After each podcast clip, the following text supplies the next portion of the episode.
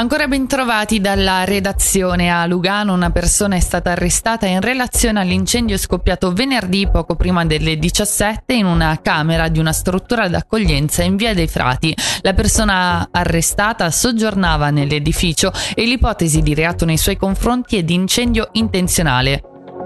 E ci spostiamo al confine dove la Guardia di Finanza di Ponte Chiasso e i funzionari della dogana fra Svizzera e Italia hanno arrestato una donna di na- nazionalità belga scoperta con oltre mezzo quintale di metanfetamine in auto. La donna diretta in Italia è stata fermata per un controllo e nella sua vettura sono stati trovati quasi 55 kg della droga. È stata arrestata mentre la droga e l'auto sono state sequestrate.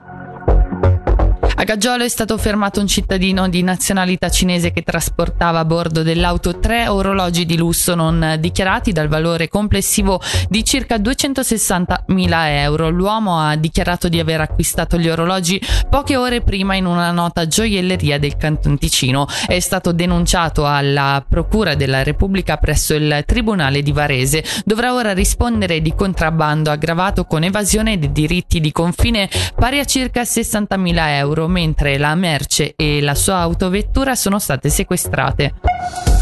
Nei grigioni 11 dei 12 branchi di lupi presenti sul territorio si sono riprodotti quest'anno, lo riferisce in un rapporto trimestrale pubblicato oggi l'Ufficio per la caccia e la pesca cantonale, sottolineando come il totale dei cuccioli sia di 46, praticamente da tutte le vallate con una presenza finora ridotta del grande predatore sono giunte prove dell'esistenza dei singoli esemplari, si legge ancora nel documento.